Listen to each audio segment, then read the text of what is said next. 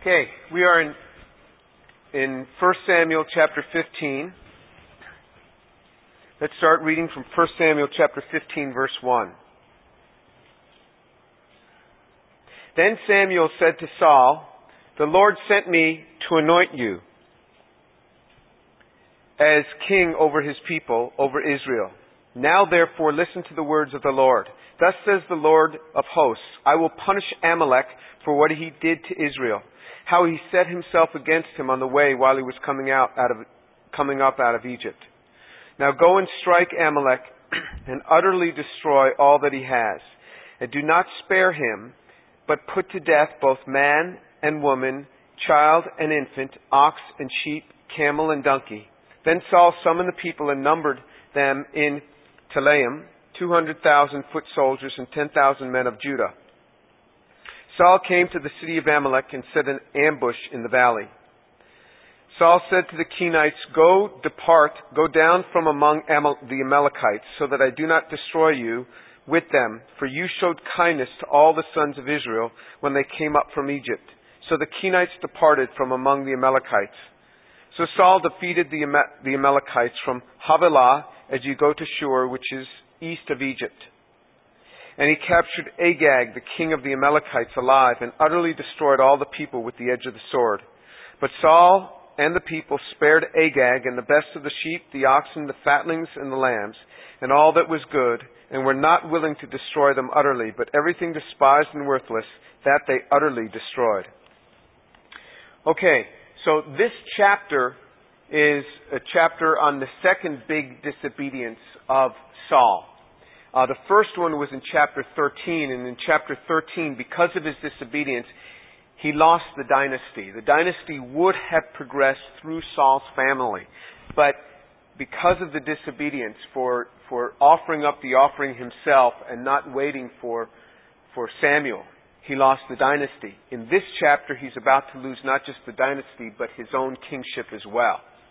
So we knew from chapter 13 that Jonathan was never going to become king, and now we'll know from chapter 15 that that Saul will lose the kingdom himself. There is a promise that God had made to blot out Amalek. If you look back in Exodus chapter chapter uh, 17, Exodus chapter 17. So here, remember in Exodus, they're, they're coming, they're just coming out of Egypt, and uh, if you look in, in Exodus chapter 17, verse 8, it says, Then Amalek came and fought against Israel at Rephidim. So Moses said to Joshua, Choose men for us and go out and fight against Amalek. And so you see that, that this is just when they were coming out of Egypt, Amalek, the Amalekites, fought against, against Israel. And look in, in that same chapter, Exodus 17, verse 14. Then the Lord said to Moses, Write this in a book as a memorial and recite it to Joshua, that I will utterly blot out the memory of Amalek from un, under heaven. Moses built an altar and named, named it, The Lord is my banner. And he said, The Lord has sworn, the Lord will have war against Amalek from generation to generation.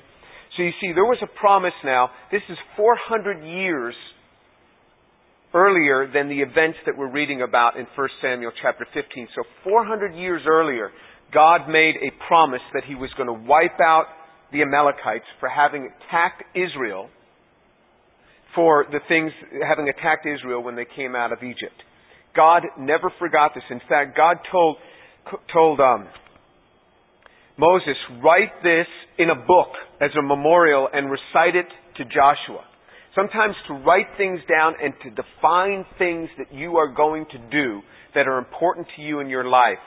It's good to write them down and recite it and have it like a memorial. For example, a, a, a student uh, who, who's actually in the class who's away for the summer emailed me that he met this wonderful young lady and he just went on and on, paragraph after paragraph, about how wonderful this young lady is. You know, how she loves the Lord, how she's nice, she's kind, she's gentle, she's helpful, she's a servant, and all these things. I'm thinking, wow, this is really an amazing young lady.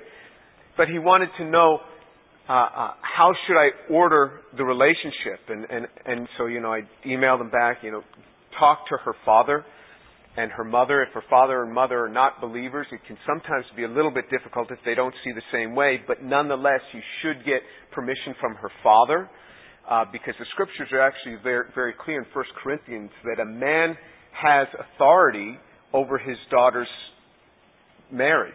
And so I said, talk to her father. Also, you need to, he was asking me, you know, what are the limits? And I said, the limits are as you define. Now, the Bible in the New Testament tells us that a man should not touch a woman. It says it is good for man not to touch a woman.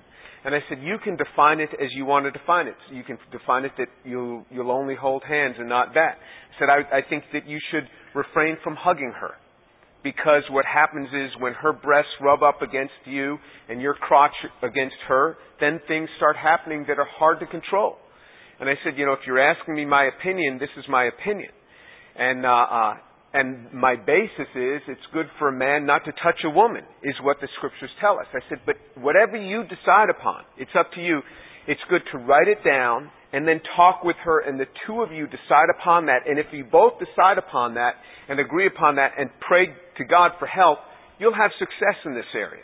As long as this thing is defined. So we see the same thing where, where God tells Moses, write it down in a book and recite it to Joshua. I want to make sure that this thing gets passed down. And so you, you see that, that there was this promise that God had made. Now Amalek, it says, so who were the Amalekites? Amalek was the grandson of Esau, and it tells us this in Genesis 36, verse 12 and 16. It mentions it again in the, in the genealogies in 1 Chronicles 1, 35 and 36, that Amalek was the grandson of Esau. Uh, but now, you know, this is 400 years later, so Amalek isn't around anymore, but Agag is king. Uh, so, so, um, it, it goes on and on. There's many verses which talk about how the Amalekites were the enemies of Israel. There was a curse now that God had proclaimed upon them. This is called the, the herem, herem curse. This word herem in Hebrew is actually the word that's currently used in Hebrew for boycott. So if, if they're going to have a boycott, they call it this word herem. But herem to them was very clear. You know, we say, well, you know, God said utterly destroy them, man and woman, infant and child, beast, animal, everything. And they kept back the good ones. And to us, it's like, well, what's the big deal? They, they, they killed everyone except Agag, the king, everyone they could get their hands on, and they killed all the animals except for the nice ones. So what's the big deal here? Why is it such a big deal? To them, they really knew what this meant. This, this Herem uh, uh, uh, proclamation actually is very similar to other proclamations that have been made. But look in Deuteronomy chapter 13. You'll see what this means when God proclaims utter destruction. This was very clear to them. It's not that clear to us in our generation, but it was very clear to them. In Deuteronomy chapter 13, read from verse 12. If you hear in one of your cities, which the Lord your God has given you to live in, anyone saying, Some worthless men have gone out from among you and have seduced the inhabitants of their city, saying, Let us go and serve other gods whom you have not known, then you shall investigate and search out the inquiry thoroughly. If it is true that the matter established that this abomination has been done among you, you shall surely strike the inhabitants of that city with the edge of the sword, utterly destroying it and all that is in it, and its cattle with the edge of the sword. Then you shall gather all its booty in the middle of the open square and burn the city and its booty with fire as a whole burnt offering to the Lord your God, and it shall be in ruin forever. It shall never be rebuilt. Nothing from that which is put under the ban shall cling to your hands, in order that the Lord your God may turn from his burning anger and show mercy upon you, and so on. So you see, there, and there are many other such proclamations throughout the scriptures that predate this event in, in 1 Samuel. So they well knew what utter destruction meant under this Herem uh, uh, uh, proclamation. They knew what they were supposed to do. The Amalekites were actually uh, uh, nomads. So when it says in, um, in in verse five, Saul came to the city of Amalek. It was Amalek. It was probably some fortified village, but there were no walls there because these were these were uh, uh, um, nomads. In this verse, interestingly, you see this curse that God always remembered concerning the Amalekites. At the same time, there's another group living among them. That's the Kenites. And the Kenites, the Kenites were a branch of Midian, the scripture tells us. Remember, the Midianites, it was uh, uh, Moses' father-in-law, was Jethro. He was a Midianite. Kenites were a branch of Midianites, and they always blessed Israel, always were kind to Israel.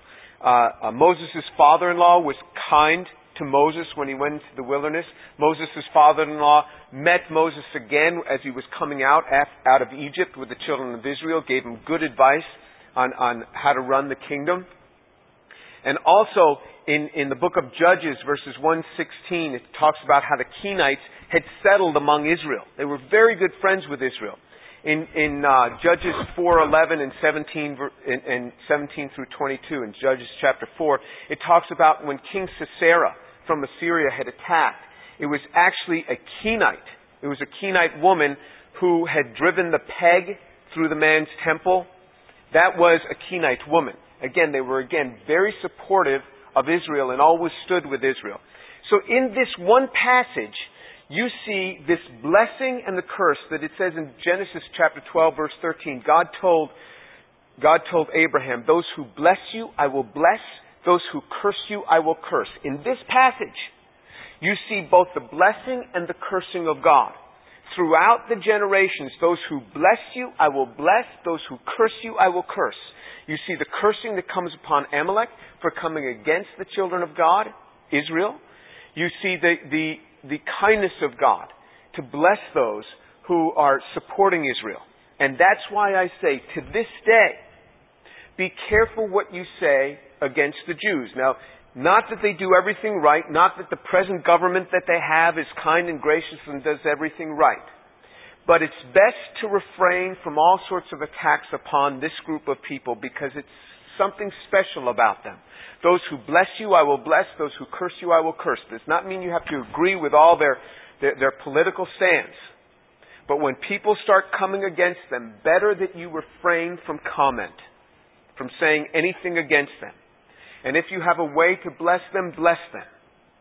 Because that promise remains. Those who bless you, I will bless.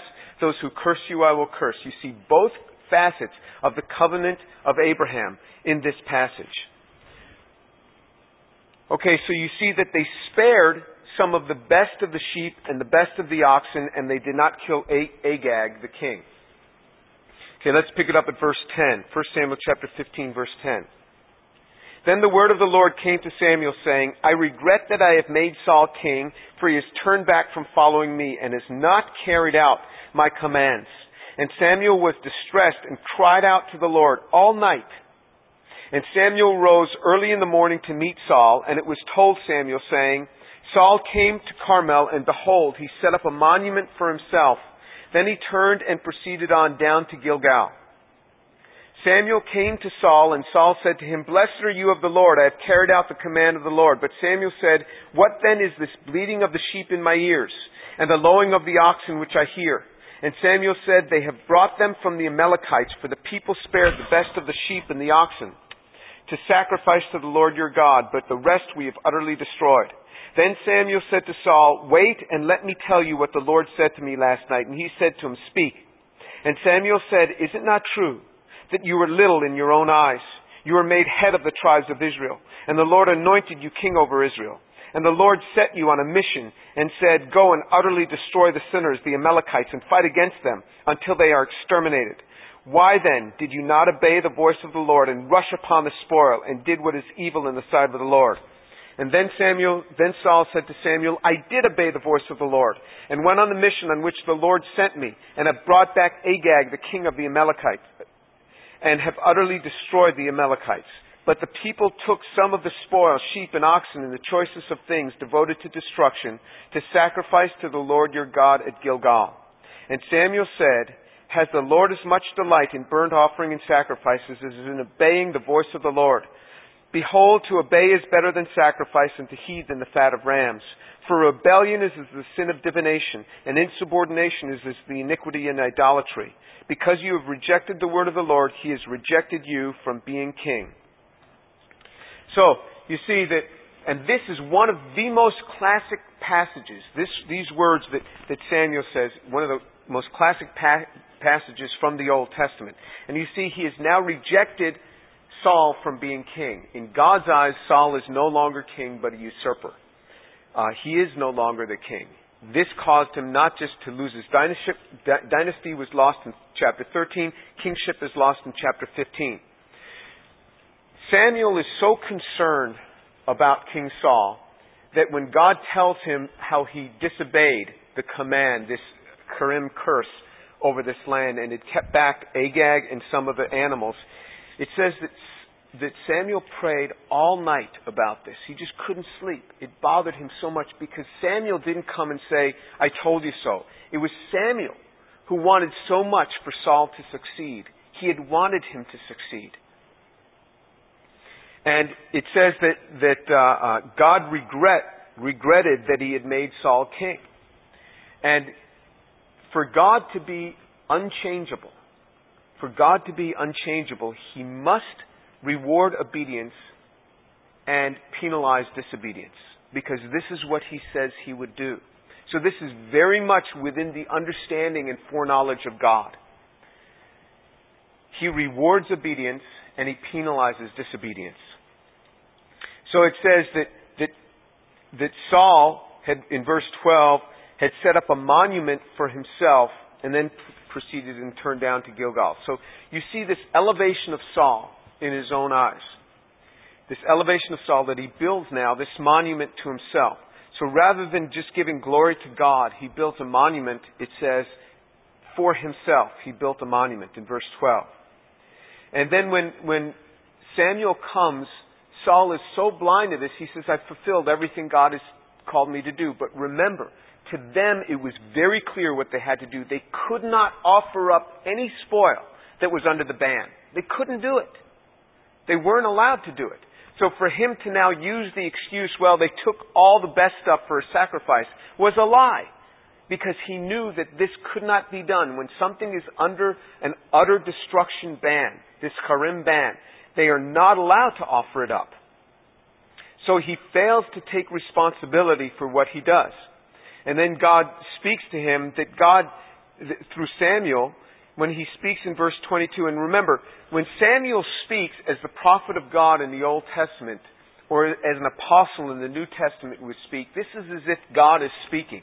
This doesn't happen the same today.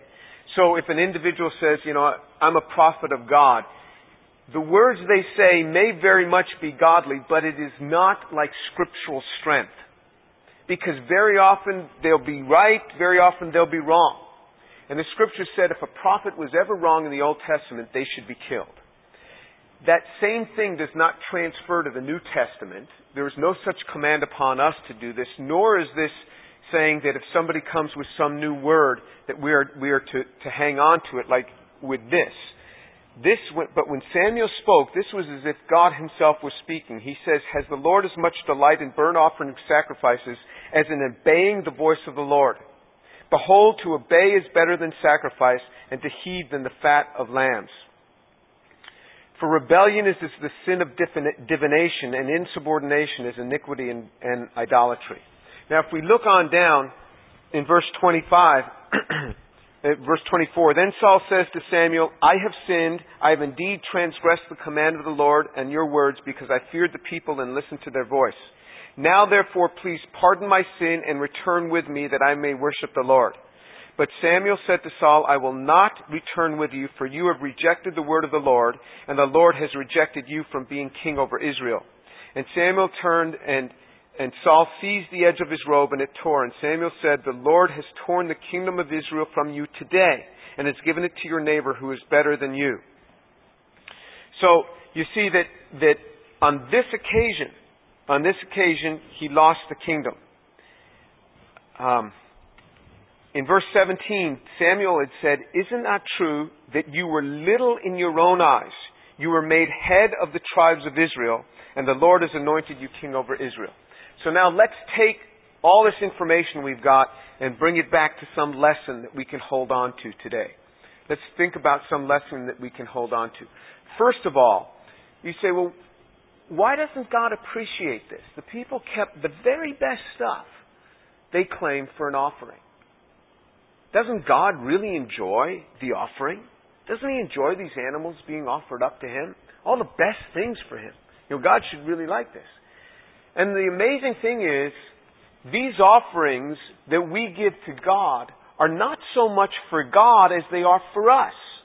So in other words, when I learn to give of what God has given me, not, not that my five dollars does anything for God.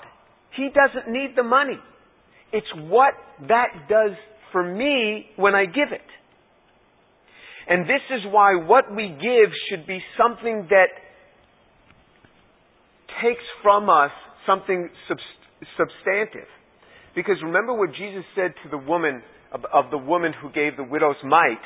He said, She has taken out of her sustenance. But you, to the Pharisees, he said, But you have taken out of your surplus.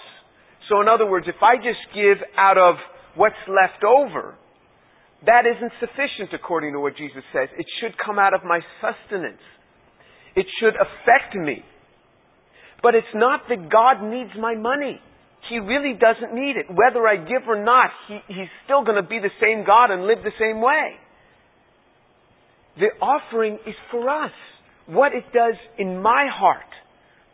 So when we give, it's for us. So you will see, and, and I have seen this. I have seen men that will cheat in business and always give a tenth portion to the church. And they will in some way justify it. Well, it's really doing a lot for God's work. It is doing nothing for God's work. Doing nothing. Because you can't cheat in this. I've seen this many times where men will work to the exclusion of their families and neglect being the father and the husband that they need to be and say, well, you know, I really got to work and it's important to work and what's the problem because I'm tithing, I'm giving and this is really good for the church to be able to give all this. No, it's better for the church for your marriage to stay intact, for your children to grow up godly. And so we can have the same sort of view, as if we are doing God some sort of favor to give to Him. We're not. This is for us. God doesn't care about a bunch of sheep being offered up. He wants to see what it does in the lives of the individuals who are offering it up. That's the thing. Now the other thing is that Saul was really quite small in his own eyes. Even though he was head and shoulders above all men, he felt that he was from, from, uh, uh, you know, the smallest of the tribes, which he was. Benjamin was a tribe that almost e- didn't even exist anymore because of their disobedience. They'd almost all been, been killed off. So he was from the smallest tribe. He was from not a very significant family. Now his father was well off, but it wasn't, you know, politically connected or anything. And so much so that when they came to make him king, he was hiding among the baggage. So he was humble in his own eyes. And one could even say, uh, uh, almost to a, to a point where he couldn't function because he was so insecure in his abilities. But now what had happened? Now this grand king stands up. He's head and shoulders above all men, good looking guy he has all of these successes. So if you remember in the, in the end of chapter 14, there was this constant warfare, but it shows one kingdom after another, after another, after another that God has given him success in. So all of this pride starts coming in. This is so insidious. Remember where you are. You feel, you know, you're, you're pretty lowly, you're just a student, you're not. This will sneak up on you so fast. Pride it will sneak up on you and take you over so quick. In Proverbs chapter 16 verse 18, it says, pride goes before fall. Turn to Proverbs chapter 16. Proverbs chapter 16.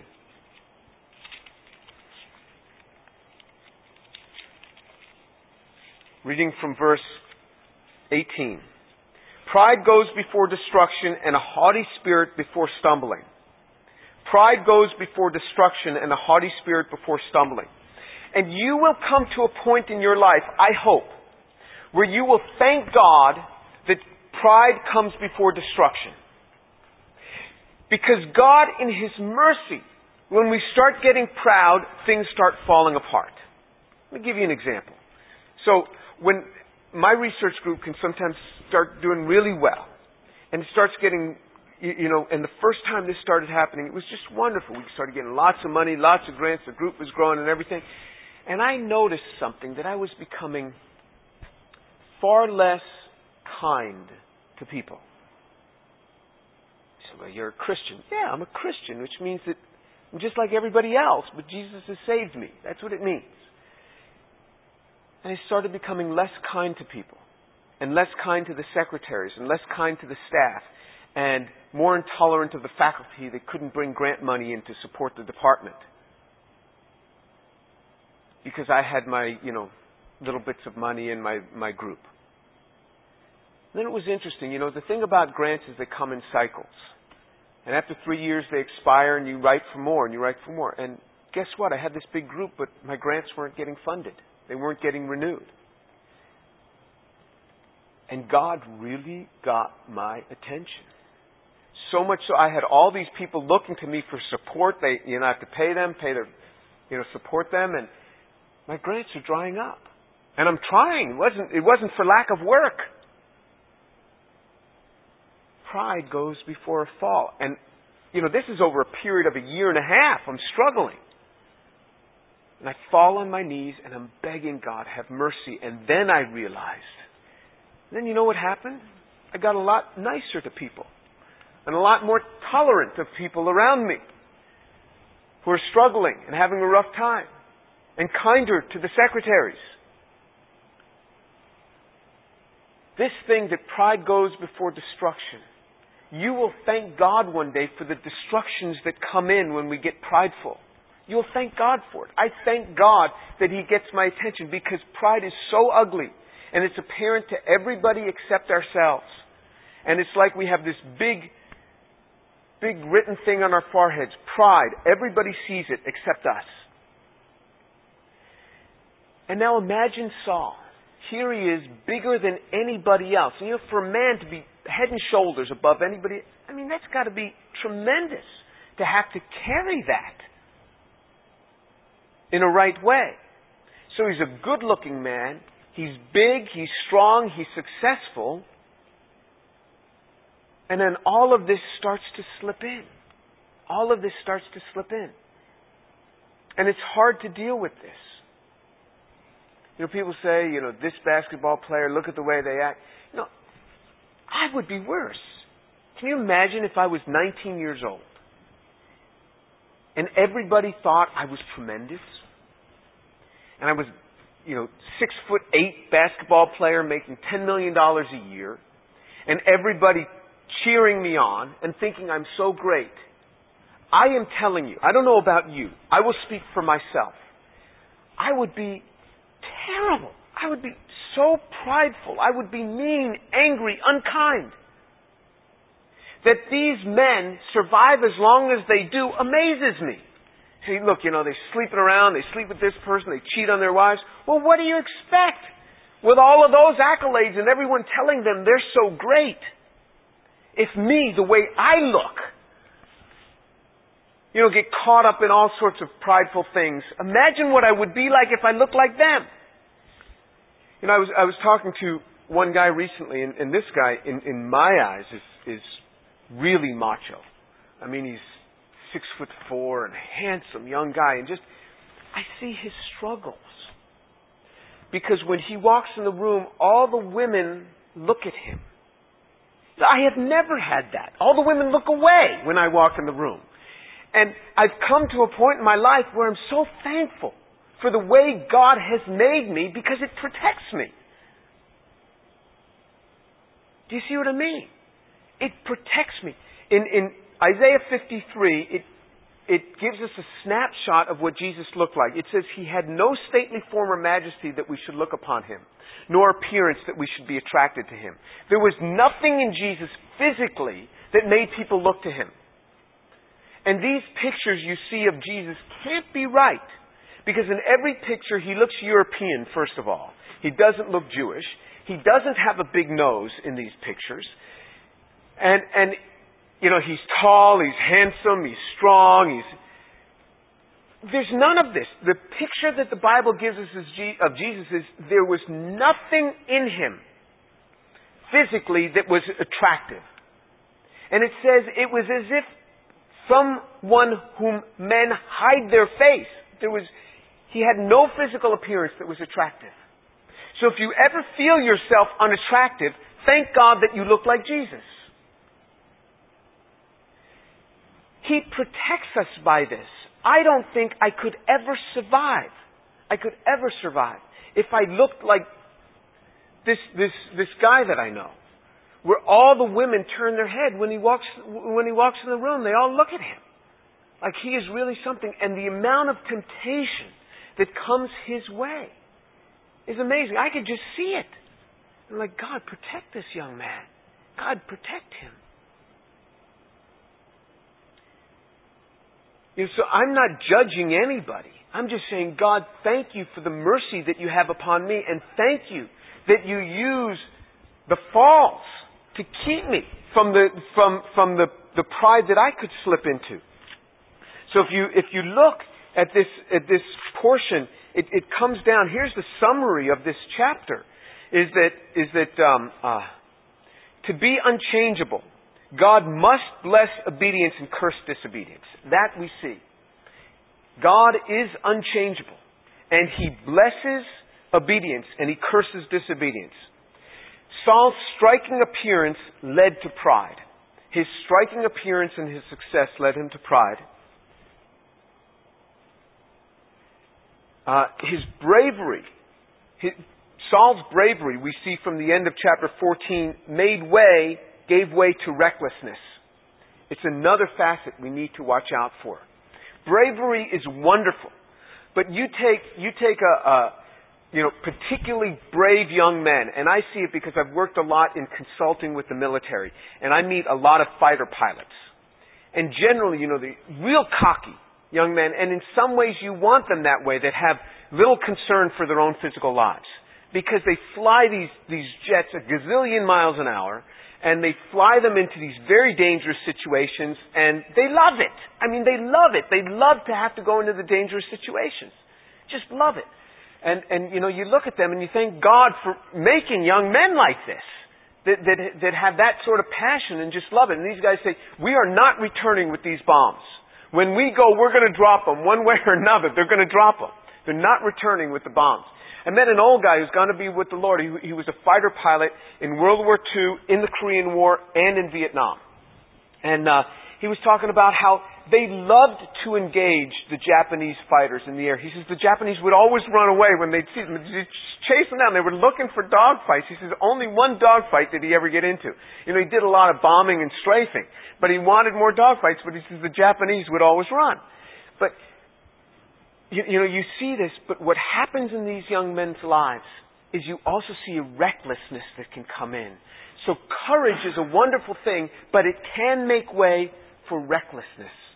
And we have to watch out for that. Paul went, uh, I'm sorry, Saul went from being spirit empowered to being demonized. And so we'll see that later. And so he starts well and he ends badly. And for us, the lesson is this. Pray to God that you don't end badly. You're starting out well, learning from the Word of God. Pray to God that you don't end badly. And if you say, no, I won't end badly, that is pride. You need all the more to fall on your knees and say, God, I pray that I don't end badly. Because remember, pride goes before destruction and a haughty spirit before a fall.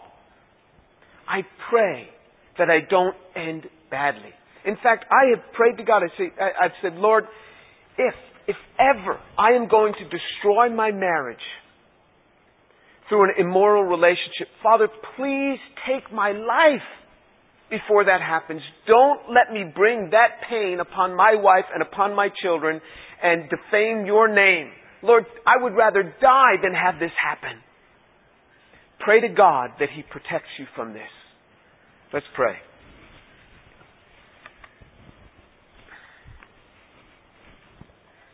Father, thank you so much for your mercies and your grace. Thank you so much, Lord, for the grace of God. Father, I pray in Jesus' name for these young people that you would keep them from being exalted in their own eyes, that they will remember that it is God who brought them up. Even as you brought up Saul, you took him and he was little in his own eyes. And as you have picked them up and brought them up, Father, protect them. and cause them to seek you and to seek your face and to constantly be before you saying, Father, keep me from pride. Lord, your grace be upon them, I pray. In the name of Jesus. Amen.